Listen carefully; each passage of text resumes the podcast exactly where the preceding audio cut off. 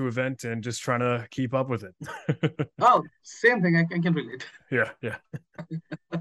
So, uh, so to start with, how did the entire thing, uh, you know, uh, began from from a point of, you know, uh, figuring it out that, you know, uh, cybersecurity is the place that you want to be, and then, you know, starting at your own gig, and then uh, coming up with a YouTube uh, channel, and then, you know, uh, incred doing incredibly well there on that space.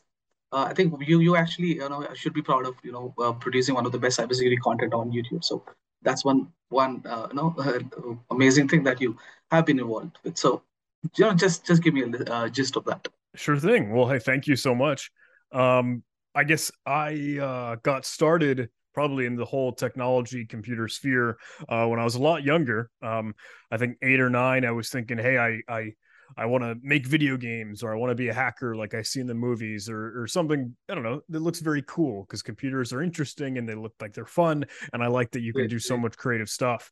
Uh, so I'd asked my my father, I asked my dad, like, hey, I want to have a, a website.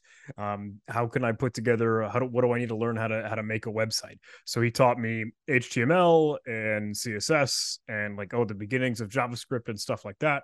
Um, and then he said, well, if you want to start a website, you need to have a server. You need to be able to host it on something. So he got me this machine, uh, just a, hey, a box that's running like Turbo Linux, old school distribution. And he said, all right, well, let's learn how to use Apache and Nginx and let's create all this.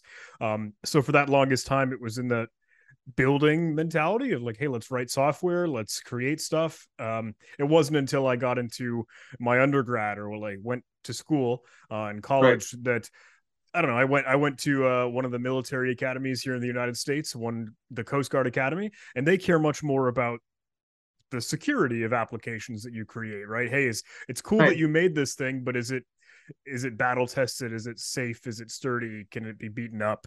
Uh, so that introduced me to vulnerabilities and exploits and CVEs and that whole wide world of of cybersecurity. And I thought, okay, this is really interesting. You know, this is kind of fulfilling where you have sort of a good versus evil mentality and you know defending against adversaries. Uh, so it just felt like, man, this is this is fascinating, and I'm I'm happy to be a part of it. Oh, good deal. Okay. Uh, so uh, yeah. From so the, how how did the YouTube thing happen then? Oh, so When when did you decide that? yeah um it's it's funny because the way that I was learning way back when in the beginning was I was googling and I was looking online and watching videos on YouTube of how to code, how to program, how to I don't know do work through tutorials. And I think hey that that might be how a lot of people learn. And I thought, well if if I want to learn more myself, I think I've heard people say, hey, the best way to become a master of something or to get better at it is to try to teach it to others. So I thought, well, uh, uh, I I can I can make some silly videos and showcase, hey, what I'm learning. Um, so for the longest time, if you look back, you can even find videos from like 2009 or 2011, like a decade ago on my channel. Um. But it's slow growth. Um, I never expected it to, I don't know, kind of become what it is today. Um, but it's very fulfilling and super sweet to see it has grown and blossomed and turned into something of its own. Okay. Uh, so so now uh, you know uh, something around the fact that you know I think uh, you probably have been part of several bug bounty pro programs. You, you were you know uh, uh, involved in it. So what uh, any any nice experience that you can share probably uh, from the time you know when you migrated or you were just discovering and then you know uh, how did how how did uh, events uh, you know bug bounty events kind of helped you you know Oh, totally. your way around Yeah, yeah yeah. Uh, I'll be the first to admit I'm not um a, a huge in the bug bounty scene personally. Uh, I do get together with a whole lot of incredible folks. Uh, I know NahamSec or Ben Sadeghipour, uh, Insider PhD, Katie Paxton Fear, STÖK, of course, and and so many others that uh, are interested in and, and more in that and plugged in than I am. Uh, but whenever I hear from them and whenever I get to see them in action for some live events, it's always just the determination and like hey some some really passion uh curiosity all the things that sort of keep having them pick and poke at something until they find a flaw or find a vulnerability and then it's just exciting it's like oh okay i i know there's something here if i keep pulling at it if i keep trying to see what i could dig up um and you get a little bit of adrenaline rush where you're trying the next payload or you're looking at the next i don't know idea and creative thing to test and to try and then oh you you see something in the result or the response is off and that just leads you down a great rabbit hole to see how much more damage could be done when you found a bug uh, so i think that's totally what drives it forward is just the curiosity and the passion. Uh, okay uh, so i remember working with one of my you know former colleagues and one of the things that i think he he he uh, he really got really excited whenever a company was attacked. I, I, think it's it's a very hackers thing. Yeah. the way, yeah. Uh, so I, I remember so uh, I remember he him pointing out you know several times uh, you know when when there are uh, you know, open buckets that that you know the companies are still not aware of that you know it's it's uh it, it has been compromised how often do you find that and then you know uh, how often do you probably find vulnerabilities or how often do you find massive troves of data in the dark web and then you know the the uh, owner company, the parent company, has zero idea about it. Yeah, I think it happens often. Is probably the the safest and shortest way to to address that. Um, if if anyone were to kind of just hey spray out and look and try to I don't know cast a wide net on the open internet, see what what IP addresses have what accessible on what ports. Like, sure, you could do Shodan or you can just kind of surf around, uh, but you could just see like data hanging out. Like, hey, some weird random temporary HTTP server, I don't know, that someone spun up in Python and it's hosting some things you could pull down and grab. There's some weird ethical, moral conversations in there, uh, especially, hey, if you pivot over to, to the dark website, right? I know you mentioned uh, okay, yeah, there are organizations and companies that just might have data publicly shared. Um, and again, as you mentioned, hey, some organizations could be none the wiser. They might not even know. They they have no clue that it's out there. Uh, so I think, hey, it's a matter of keeping your ear to the ground and hopefully having enough well-intended and good people hey security researchers going to track that down and find it so they can raise awareness and bring education so i that's that's why i I think it's interesting and kind of fun. Like, hey, let's see what's out there. right, right, right. Got that. Okay. Uh, well, now I think we can uh, uh something around uh, that there is a lot of activity by know, oh, from yeah. Uber to GTA Six. Uh, yeah. So, uh, do you think Lapsus has evolved from the time where, where it was, and then you know how, how much have been uh, how much do they, you think this particular gang has been you know evolving over, over a period of time from the time that you probably noticed yeah, uh, that's a super interesting one. Um, because so I I know Okta, excuse me, I, I, know Lapsus probably from the most prevalent and, and, prominent one that I know in my mind was Okta. when Okta had their breach or there was some communications and chatter there. Um, right.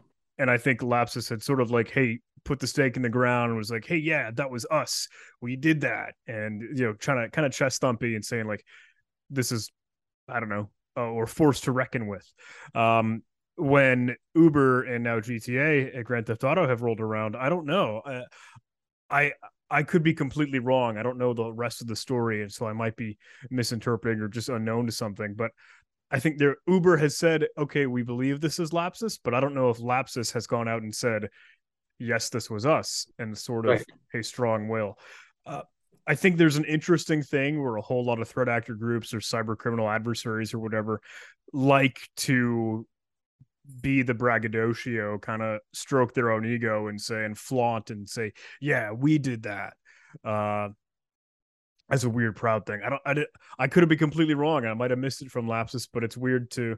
Maybe that's changed. Maybe they didn't want to do that this time around. I I don't quite know. Um, but it, obviously, hey, when we have a new group or we have something new pop up, uh, it tends to stick around or just rebrand something else if it gets a little bit too much attention. So maybe that's the evolution that we're seeing and the growth is that we still keep seeing them on the horizon. Great, Uh, in terms of uh, their method of attack, do you think that has changed?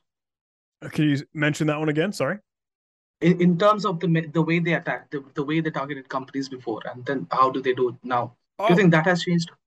Sort of. Weirdly, not really. Uh, I think what we're hearing right from what would have been the Uber uh, incident was, hey, two factor authentication sure was a thing. It was enabled. It was absolutely part of the issue. And because we keep screaming and shouting about that, you know, a whole lot of defenders and security researchers and good practitioners say use multi factor everywhere, as you should. Right. Um, but when it was sort of weirdly abused in this Uber case, hey, we just kept right. sending a push notification over and over and over and over again until it annoyed the victim so much that he agreed to it. It sounds like now people, and I think we see the industry starting to say, hey, don't use push notifications. Use something like a hardware key or a YubiKey or, or Windows Hello or some other metric form that isn't going to be sending a blasted notification. Uh, However, even the use of that differs from what we used to see in the past uh, in a way because it just adds an extra layer of complexity. I think a lot of folks know, okay, this was due to some stolen credentials. And that's how it always starts. It's always right. some compromised passwords, some username and login info. Um, and that's a fascinating thing to me. Uh, I don't think that has changed, but some pieces of the attack chain certainly have. Right, right. Okay, now that you did touch upon, you know, how how how even now it is it is mostly, you know, a compromised account, you know, somebody somebody stolen password hmm. is probably has probably been the reason why, you know, there have there have been attacks every you know, every every day, probably. Uh, in that in that front, do you think, you know, there is still not enough? What what's your take on that? You know, our company is still not really prepared to uh, you know, to handle something like that, even though there has been so much of conversation about it, is uh, why is still so much lack of awareness of employees? Yeah, I don't. I think there is a whole lot of differing opinions on you know hey security and education and how to go about it especially with something as simple as passwords like that still seems to be the conversation that we have to have which is hmm. weird and annoying um I personally, and this is totally just a John opinion, I use a, a digital password manager. I, I, generate, hey, some super random, extremely obscure, hey, 128 character length, random string of letters and numbers and punctuation. Okay. And I have the password manager handle that for me. It's probably overkill. It's probably way too annoying to use that many characters, but I I don't need to know them. I don't need to know the password because hey, okay, whenever I it, it's it's autofilled, etc. Uh, and I think I would I advocate and scream and shout and tell people to use a password manager because I don't know my passwords. Like you could hold me for ransom or hold me at gunpoint, and I would not be able to tell you. I just don't know. Um, I know there's one method that I think is really really worthwhile, and I kind of want to see if I could get myself to continue doing this or if I can encourage others to. That passwordless mentality, which I think oftentimes is a buzzword, but if you are interacting with an account or with the service or some online application, reset your password every single time that you try to log in and never store the new extremely long random password that you choose because you can just reset it the next time. So it's there's okay. no record of it anywhere. It's just sort of hey some random thing that you keep refreshing and retokenizing. Uh, maybe we could. There's a lot of you know espionage activities that we have been uh, see over the past hmm. couple of years, and then I think it has not it, it, it is not you know, decreasing. Ever since ever since the uh, you know the invasion of Ukraine began, things have just gone uh, just spiraled out of hand. Uh, so what what is your take on you know the entire uh, uh, you know the, the entire way the current scenario is? There is technically a global cyber warfare going on as we speak, and it's not really you know. But, uh, you know, there's there's no direction that it is going to stop anytime soon. Yeah, I can dance with that for a little bit. It is maybe a little bit doom and gloomish, right? Um, and I don't mean to hey be be on that fear, uncertainty, and doubt train, but uh, you're you're right. Undoubtedly, uh, there was a case that I uh, was flattered to be working with and kind of in the trenches on some time ago. Um, we it was some APT activity, like oh, advanced persistent threat, which is weird and wild to say, um, but it was hey, using the the baby shark malware strain and you can find some articles and blogs if anyone is interested in this um, but it was a, a partner or an organization that we were trying to help um, and do some incident response and, and, analysis for because when we got to come into the environment when they were just hey trialing what we do we found this activity. There was, hey, some weird keyloggers installed, auto runs and persistent hooks that could tell that there is an active command and control kind of listening and beaconing here and there to just pull and query information. And that totally was information espionage. Like eh, they were just exfiltrating and pulling data and trying to leak some sensitive stuff over a year. Like we'd seen the malicious activity in the environment for more than a year. And this oh. organization was supposed to be some high level, like, hey, power, national security place that handles important and, and politically powerful things.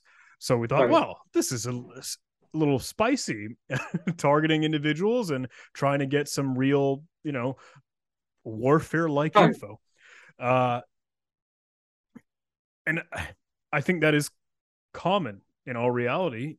That that's part of the battlefield of hey trying to gain new information being one step ahead of your adversaries when it enters that digital era when it enters a whole lot of computers and cybersecurity space look in the corners and crevices. Like you need to be keeping an eye out looking behind your shoulder looking behind your back. Like hey where could things be hiding if you are in a place in a pers- position of stature where you know you could very well be a target um, the way that we track them down is by hunting hey where are those auto runs? Where are those persistent hooks and implants and beacons? Uh, i don't know. I guess that's probably the best i could offer there. Uh, it's not going to go away but you need to know when you're a target and how to act mm-hmm. accordingly. Okay. Okay. Okay. Uh so you know uh any any recent you know uh, activity that you probably uh, you know discovered or you know you probably came, came across because I think one of the things that is making a lot of rounds of late is uh, quantum ransomware. I I don't understand what that is. yeah. So so uh, yeah, yeah, yeah. you know yeah. I think I think uh, do you know anything about it? So I I and I have to be totally transparent because I know quantum ransomware. I've seen their Tor hidden service, whatever dark web onion site. Um, and I know Quantum Builder, where Quantum puts together, hey, uh, payloads or LNK files, like Windows shortcuts that can be used and abused to create like an exploit or to craft some toolkit, even with something as simple and as small as just a file like a URL or LNK shortcut redirector. I don't know if those are related, and I and I could be completely wrong or just not thinking of it. But Quantum Builder versus Quantum Ransomware. Um, I think there's been certainly a whole lot of rise in conversations talking about the builder. Uh, it sounds so weird to say, but hey, quantum ransomware, you're just like, eh, it's it's it's another ransomware gang. You know, it's one of many. Okay. Oh, okay. um, some of the other stuff, if we're tracking, hey, current and news and events going on, um, I don't know if some folks are, were keeping up with the story of the the Lockbit ransomware builder. Yes, I, um, I did see your tweet on that. Yeah, I had a lot of fun yeah. kind of exploring that one in in a bit.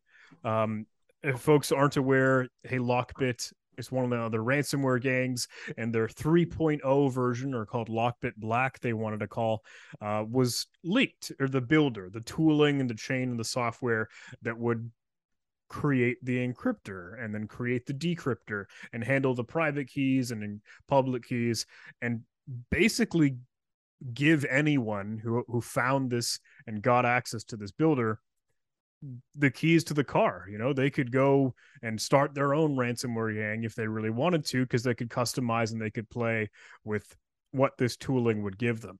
So that got a little bit of uh, noise and hubbub in the in the news and media because some folks are wanting to ask and understand like well what does this mean? Or is this just an oops or a blemish for lockbit? Uh, wh- what about other ransomware gangs and what about other threat actor groups etc um, so some interesting conversations to have from there but I, I don't know. I some things that we again keep our ears to the ground and keep learning about as it comes out. Right. Right.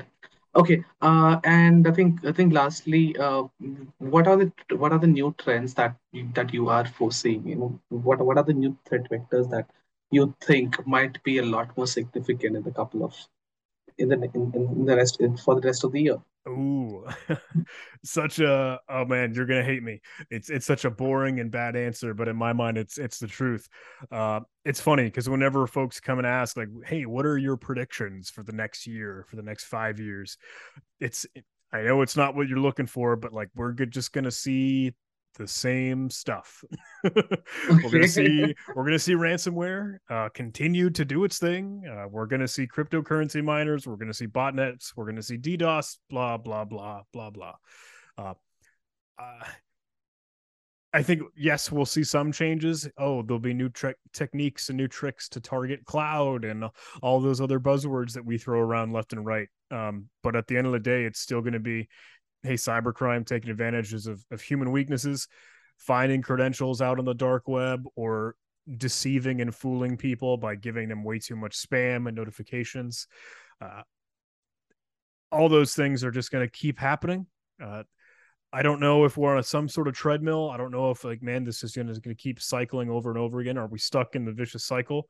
But I think the best way that we can combat it and mitigate it the best we can is continued education and awareness and just showing people and telling people about what we do and how we do it and how as a whole we can improve. So. Right. I love the answer. I love i love that part when you said you know it's that's usually the last question that i usually throw around. What are your predictions? Okay. Sorry. now that's usually the last question that i ask. What are your predictions for for the future uh, but uh, do you act? Do you also probably you know foresee some activities uh, you know around uh, how the advancement in AI is happening? Oh. Do you think that might be one more added problem? Artificial intelligence, you were saying AI, is that right? Yeah. Yeah. yeah. Um, I don't know.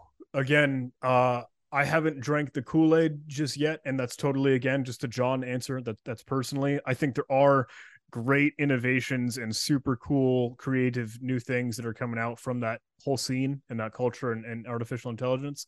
Um, when i see a whole lot of things like online tooling uh, oh you see silly websites like this person does not exist.com or even stuff that oh, can make a viral thread generator or craft i don't know some whole person's text and bio like gpt and uh, well you've got the DALL-E ai generator now yeah. I think all those things can again potentially fool a victim or someone that's being targeted. Um, that's something that I tried to write about a little bit. It was like, hey, you want to look out for those sock puppet accounts or people just trying to fake their online presence to gain information and get out of their activity. I think that will continue undoubtedly, um, and it's something that we just sort of not kind of need to be aware of and cognizant of, like oh, the deep fake stuff, um, and when it comes to the other side of the coin, okay, not only using artificial intelligence for evil or for bad right for ill intent yeah. uh, but but also for good. How can we use how can we use that technology to protect and defend? Um i don't know. Uh i i still think hey if we're building it into like an edr solution or for antivirus tech etc uh ultimately i still think hey it makes some mistakes uh, and we've seen that even in oh the the this person does not exist.com you can find weird warps and different things where just oops it, it makes a mistake. Um it still takes a human it still takes our own eyeballs to sort of oh veto that and correct that and say no i, I can tell that's wrong. Uh, that extra context is something that i think i don't know we still still needs to be part of the equation. Uh, keeping us people and human beings part of the fight is is still necessary. I think artificial intelligence and a lot of that automation can supplement and augment what we do, but it's not going to replace it. Got it. Nicely said. All right, I think uh, I think probably my time is up. Uh, ben, genuinely, really nice talking to you. Thank you. Uh, we'll we'll probably uh, you know catch up soon on uh, another interview on another on another topic. And then until then, all the best with your uh, with your with all of your activities, with all of your research, and uh, you know just keep keep creating an incredibly awesome content on cybersecurity. we'll try to. Thank you so much. Uh, this has been a real treat, and um, yeah, we'll keep in touch for next time.